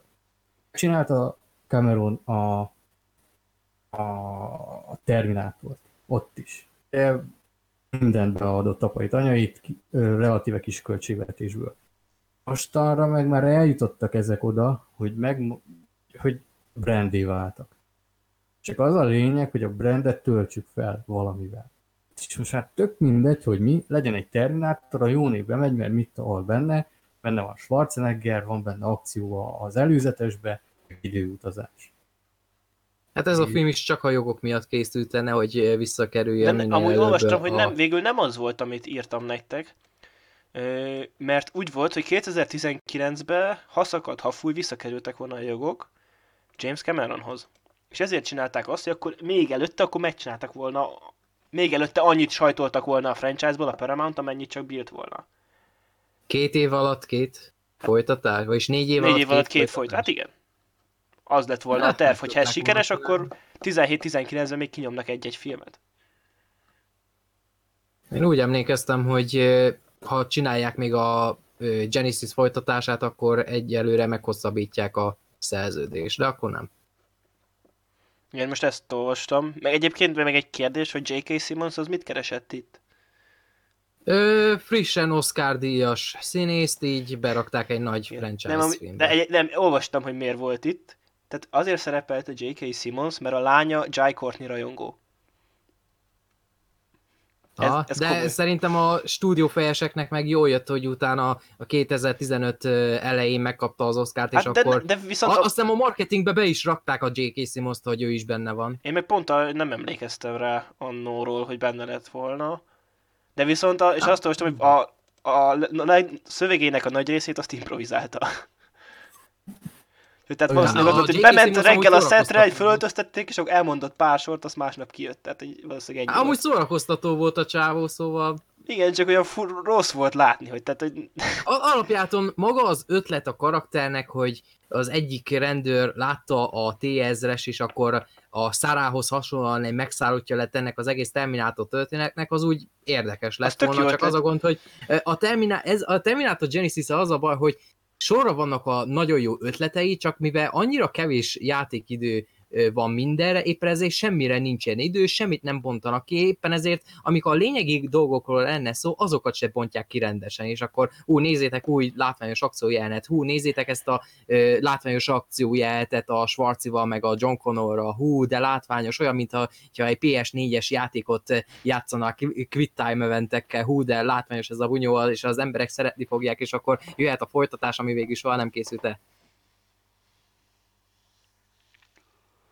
Mert egy kicsit beszélnék a Dark Fate-ről, hogy többször mondtam, hogy az egy jobb film, mint a Terminator Genesis, viszont a sztori struktúrája az konkrétan ugyanaz, mint az első kettő Terminátor filmé. Hogy konkrétan megcsinálták újra az első filmet, a második résznek a legjobb elemeit belerakva. De nem ugyanúgy, mint a Genesis, hogy konkrétan lekreálták, és akkor a múltban lévő részt még megcsavarták, és akkor egy teljesen új történetet találtak ki belőle. Nem, a Dark Fate az fogta, már spoilerezhetek, mert mindenki ismeri már azt a filmet olyan tekintetben, hogy a film első 5 percében kinyírják az ifjú John Connort. És akkor a film, a Dark Fate az úgy csinálja, hogy akkor jön az új megváltó, az új emberiség vezetője, akiről elsőnek azt hiszük, hogy a kis ifjú mexikai lánynak a fia lesz majd az emberiség megmentője, és nem a kis csaj lesz az emberiség megmentője. Tehát azért ölték meg John Connort abban a filmben, hogy legyen egy új emberiség vezetője, aki egy kisebbségi, alacsony növésű nő. És ez a fajta politikai irányzat, amit belevittek a filmbe, mindenféle ok nélkül, csak azért, hogy eladhassák több embernek azt a filmet, egyszerűen undorító és cinikus a készítők részéről, mert azt hitték, hogy az embereket nem fogja érdekelni, hogy a kedvelt karakterüket megölik. Annak idején nagyon kritizáltam a Genesis-t azzal kapcsolatban, hogy John Connort egy gonosznak csinálták meg, amit 2 évvel később csináltam bemutatomba, elmondtam a Genesisről, ott is elmondtam, hogy egy nagyon undorító dolognak tartottam azt, hogy az emberiség megmentője végig gonosz legyen, de őszintén megmondom, és jóval érdekesebb ez a irány, ez a történeti irány, hogy az állítólagos megmentő végig gonosz lett, mint hogy egy érdemtelen halált halljon még 1998-ban, aki ugyanolyan idős volt abban a nyitójelenetben, mint majdnem 10 éve korábban. Vagy 5 éve korábban, attól függ, hogy milyen idővonalat nézünk azoknál a filmeknél. Mert a Genesis az legalább próbált új ötleteket hozni. Lehet, hogy szarok voltak, lehet, hogy a rendezés meg minden tekintetben pocsék volt, de utólag belegondolva mégiscsak voltak benne dolgok, pont ez a John Connor történetszál, hogy a Skynet elcsábította, megfertőzte a lelkét, a szívét, hogy most a saját anyjának és apjának kell ellene küzdenie, ami sajnos a film nem foglalkozott ezzel kapcsolatban, hogy lélektani hatásilag ez mennyire megterhelő lehetne ezeknek a karaktereknek, főleg az eredeti Sarah Connor karakterét ismerve, szerintem meg se tudná csinálni azt, amit itt a Genesis végén megcsinálnak, hogy Sarah az egy shotgunnal lövi a fiát. Ezt a Linda Hamilton által megismert karakterből nem nézném ki, ő hezitálna, és akkor jönne John Connor, és akkor próbálná megölni, és akkor jönne Kyle Reese, aki feláldozna magát a szerelme életéért, aki itt ebben a történetben nem szerelmes belé, és akkor elnyerné számára azt a tiszteletet, és megadná neki azt a szerelmet, amit végül nem tudtak elnyerni egymás között, ami az első részben megtörtént. Ezt akkora hülyeségnek tartom a reklámozás tekintetében, hogy berakták lehetként, hogy John Connor lesz a rossz fiú, szerintem jó alapötlet. Filmnézése közben. Olyan legnagyobb baromság volt tényleg, hogy Sarah egy rakétavetővel lazán belelő, vagy egy gránátvetővel, hogy nesze ezt kapd el, vagy valamilyen akciódumát benyom. Kyle Reese meg, ugye, mivel tiszteli John Connort, ugye ő próbálta volna visszabeszélni. És Sarahnak ez a viselkedése egyszerűen inkonzisztens volt a korábbiakkal. Itt lehetőség lett volna arra, ami a T2-ben, hogy picit ez a Sarah-féle narráció bejöjjön, moralizáljon. A akciófilmhez képest ugye meglepően értelmesen. Itt meg ez, hogy hát most már ő a gonosz, most már őt kell leölni, és akkor jó napot kívánok, elmegyünk a fináléig. Ez a mentalitás, ez tacsra vágta a filmet, pedig mint húzás, ha nem lövik le az előzetesekbe, szerintem ez ozabaszok volna, pláne ha a ki is bontják. Értelmes. Egyébként megjutathatlak, Doki, a Linda Hamilton által alakított Sarah Connor a Dark Fate-ben ugyanezt csinálja.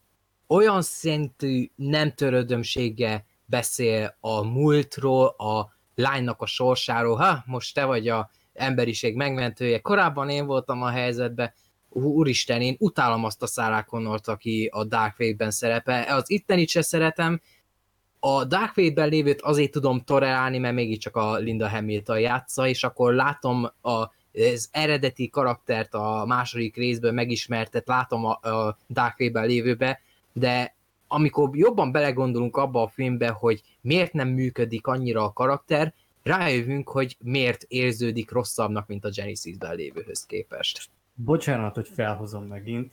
Most akkor megtapasztaltad azt, amit sokan éreznek Luke kapcsán a 8. részben. Igen, igen.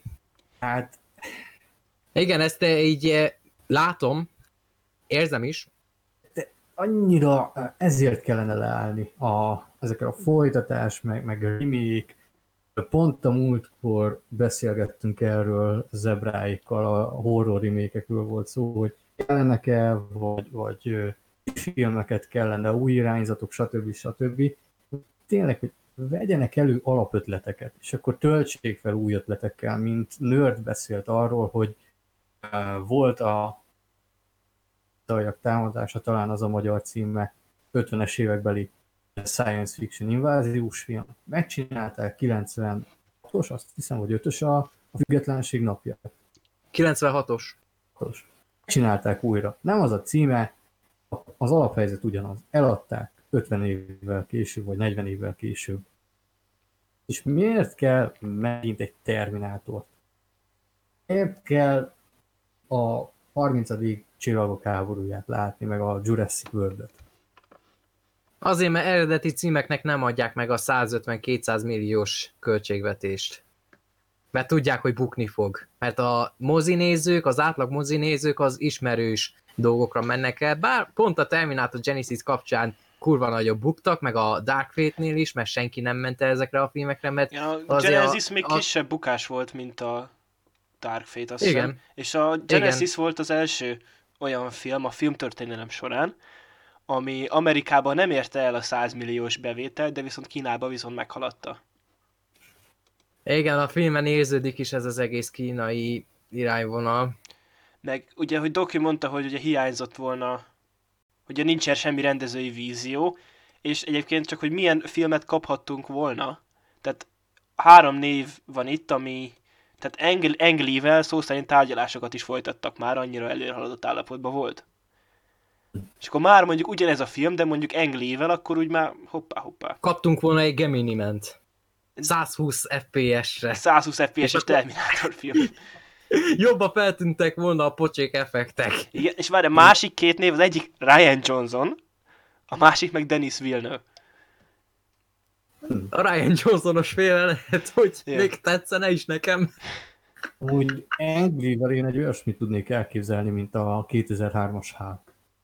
Szerintem ő jól tudott volna hozzányúlni. És azt mondom, hogy maga ezt a sztorit szerintem... Szerintem Ang Lee ezzel a sztorival, amit ez a film kitalált, ezzel még szerintem tudott is volna valamit kezdeni. Jaja, hát a drámai rész jobban működött volna, mert a Hulk az szerintem azért számít alulértéketnek, mert az tényleg nem egy szokásos mai képregényfilm, hanem az egy kőkemény dráma jelenetekkel rendelkező film. Nem pedig képregényfilm, hanem tényleg az egy film. Az inkább az nem egy könnyű darab, tehát ott a Nick Nolte karakterével darab, is azért vannak ott kemény dolgok.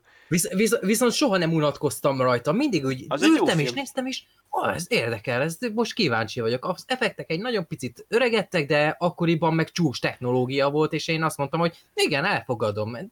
Nem úgy néz ki, mint szeretném, de nem bántotta úgy a szememet, mint például itt a nanobotos John Connor. Annak a filmnek a nagy erénye, hogy szerintem ott jól megragadták Hulknak a Dr. Jekyll, Mr. Hyde vonalát. Igen, ez az, amiben nem nagyon szoktak foglalkozni az új filmek. Meg ez is ugye, amit a Marvel filmek, és még a Hihetetlen Hulk még tudott, hogy tényleg, hogy ez nincs meg a MCU-ban a Hulk terén, hogy ugye, tehát a Hihetetlen Hulknak is az első jelenet az igazából, tehát az horror elemekkel dolgozik. És ugye mindkét film szerintem azt rohadt jól megcsinálta, hogy tényleg amikor itt átalakul Hulk, akkor mindenki fusson, amerre lát, mert itt mind meghalunk szituációban. És ezt szerintem ugye mindkét film szerintem tök jól érzékeltette. Igen, és a Hulknak a karakterének a úgymond csúcspontja, felemelkedése, a úgymond a hőssé válásához az első bosszúállókban volt, amikor nem horrorfilmszerűen változott át a Hulk, hanem tényleg hősszerű beállás, és akkor együttéssel megállítja azt az őrszörnyet. Hogy eddig féltünk tőle, és akkor itt volt ez a pillanat, hogy végre hősként lehet rá tekinteni. Itt én még megjegyeznék, szerintem jó, hogy a Hulkot így felhoztuk, hogy annak a filmnek Danny Elfman szerezte a zenéjét. Ezeknek a 2000-es évek elején készült képregényfilmeknek, meg ami még a 90-es években, meg a 78-as Supermanben megvan, nagyon sok filmben, zene karaktert adott, és ez megvolt annó az első két Terminátornál. Ami nekem eszembe jut például, ugye egyrészt, hogy a 84-esnek megvan az a klasszikus szintetizátoros hangzásvilága, a 91-es T2-ben pedig például már csak a jövőnél, ha visszaemlékeztek, egyszerű, szirénázó, morajló hang van. Például... Meg géphangokat használtak a tödöm-töm-tödömre, fémeket ütöttek össze például. Tehát ez a morajló, zúgó hang baromi egyszerű, de azt szerintem tökéletesen kihozza azt az érzést, hogy ott már nincs szinte semmi emberi. És mind a két filmnek a zene, Brad Fiedel zenéje baromi erős karaktert adott. És viszont arra lettem figyelmes, hogy a zene egyedül, ahol tényleg megütötte a fülem, az az autós üldözés, a buszos üldözés. Az egészében a zene... Engem a Transformers-re emlékeztetett, annak volt egy ilyen gyenge rip-offja. Egy ilyen buszat zene. Tehát, hogy jó, Terminátor témát átemeljük, mert az kell, annyi. És annyira eltűnt ez az egész, hogy legyen már stílusa a zenének, adjunk már a filmnek egy hangzásvilágot, ami által jellegzetes lesz. Hát a 2002-es Pókemberbe is, szerintem az is mindenkinek a fülébe ott cseng, 89-es Batman, még hatással volt a 92-es rajzfilm sorozatra is, Superman is szerintem kb. Mindenki a John Williams témával azonosítja. Lehet azt mondani, hogy jó, hát ezek voltak akkor az első ilyen filmek, hogy akkor Danny Elfman vagy Alan Silvestri tudtak lerakni. Én meghallgattam zenéket az MCU filmekből. Szerintem azok például jellegtelenek eléggé, pedig Alan Silvestri szerezte. Ami tényleg jó, az az Avengersnek a témája. Meg a kapitány témája. A filmnek a végén. Az tényleg olyan, mint egy klasszikus film. De én még a kapitány témáját is azt mondanám, hogy az is olyan emlékezetes fajta.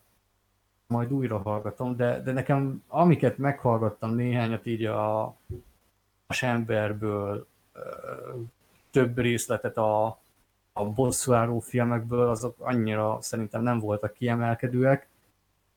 Silvestri mondta, hogy ma úgy működik az ipar, hogy kapnak egy sablont, amit bevágnak a film alá, ilyet képzelünk el, ilyesmit komponálj. Szerintem tehát, hogy annyira gáz. Ilyet Carpenterék is csináltak már a 90-es években, hogy a Metallicának az egyik dalát, most nem tudom a címét, rakták be az őrület torkában nyitányához, és akkor mondták, hogy jó, a dallam az tök jó, hát akkor egy hasonlót fogunk komponálni. De annak van személyisége, itt meg már hiányzik.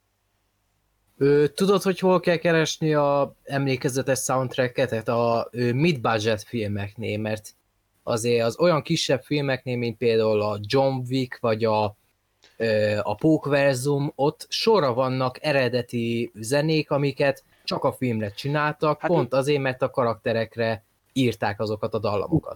Jó, hogy mondod, az tényleg... Ja, hát a What's Up Danger az olyan szinte egybeolvadt a Miles Moralesnek a karakterével, hogy bármikor, amikor meghallom azt a dallamot, az jut eszembe, hogy csinál egy hátraszaltót az épület tetején, és akkor lezuhan, viszont a kamera az úgy van, mintha felemelkedne. az az egész szekvencia az olyan szinten a zenének, meg a jeleneteknek a hangulatára van építve, meg a John Wicknél, meg az összes ilyen feszültebb jelenet, amikor éppen akció előtt vagyunk, és akkor ez a tum-tum-tum-tum-tum-tum-tum, az a fajta jellegzetes John Wick zene megszólal, tudjuk, hogy úristen, itt hamarosan kezdődik a káosz. Meg akkor az olyan filmeknél, mint például az Upgrade, ott is emlékezetes volt legalábbis számomra a zene, meg egy csomó ilyen kis mid-budget filmet lehetne mondani, hogy ha nem blockbuster, akkor a kisebb művészek azok tudnak egyedi hangot adni a filmeknek. Ezért rajongok mostanában az ilyen kisebb filmekért, hogyha el tudok jutni hozzájuk a mozikba, mert igen, ez olyan, amit még nem láthattam, nem hallhattam korábban, nem úgy, mint egy sablon Marvel filmnél. Egy film jutott eszembe, sokan kritizálták Birdben, nekem az állandó dobolás baromira bejött, én azt egy időt hallgattam. A másik pedig, szintén már mondom, nekem az eredeti filmek zenéje jobban bejön, főleg a kettői, de a Mad Max haragútja, annak is kurva jó zenéje volt. Jajjá. Meg... Ilyen fajta egyedi, stílusos zene, az nagyon eltűnt. Igen, hát meg ez is olyan, mint sok minden más az iparban, hogy nem, ha nem is feltétlen eltűnik, csak hogy áttalódik máshova, mert nagyon sok... Fókusz nem rajtuk van. Hát meg, hogy tényleg, hogy nyilván sorozatokhoz is készülnek zenék, és ugye akárcsak podcastünk, a Black Series-nek a zenéje szól minden egyes az elején és végén.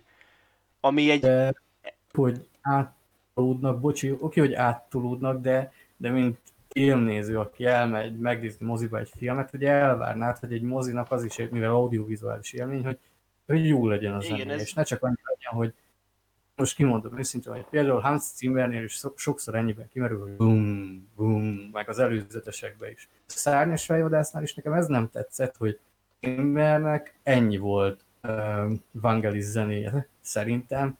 Elektronikus, meg vannak benne nagy, mély nyomú. Ott szerintem Villeneuve-nek a víziójában nem illett volna bele, meg abba a történetbe a Vangelisnek a úgymond felemelőbb, meg rejtélyesebb zenéje. De ezt csak én gondolom így. Ha azt képzeled el, hogy Vangelis azt mondja, hogy oké, elvállalom. Nézem a filmet. Ahhoz én írok valamit, egy szárnyas fejvadász, de az én produktumom. Tőlem így hozza ezt ki. Zimmer meg imitálta Vangeliszt, amit nem igazán lehet. Tehát néha összejön ez, amikor Morricone nagyjából jobb Carpenteri zenét szerzett, mint Carpenter a dolognál. Néha tudnak ilyet, Zimmernek szerintem ez nem jött össze.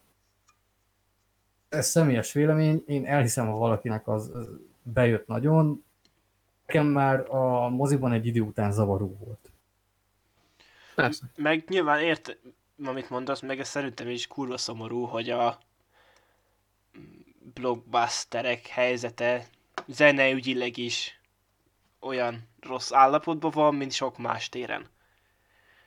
És ez tényleg nem jó, csak hogy nyilván ez gondolom annak a folyamatnak is a része, hogy áttolódik, és az, hogy tehát én azt veszem észre, hogy az az élmény, amit tényleg ami miatt megszerettük a blockbustereket, és ami miatt ugye mind a mai napig elmegyek majd hétvégente a moziba, és egyet veszek a következő random blockbusterre, az az élmény az egyre inkább kikopik a moziból, ami miatt egyáltalán megszerették sokan szerintem. Abszolút. És hát ez például pár hónapja volt az Árok, ott megteremtette egy hangulatot az intrójával.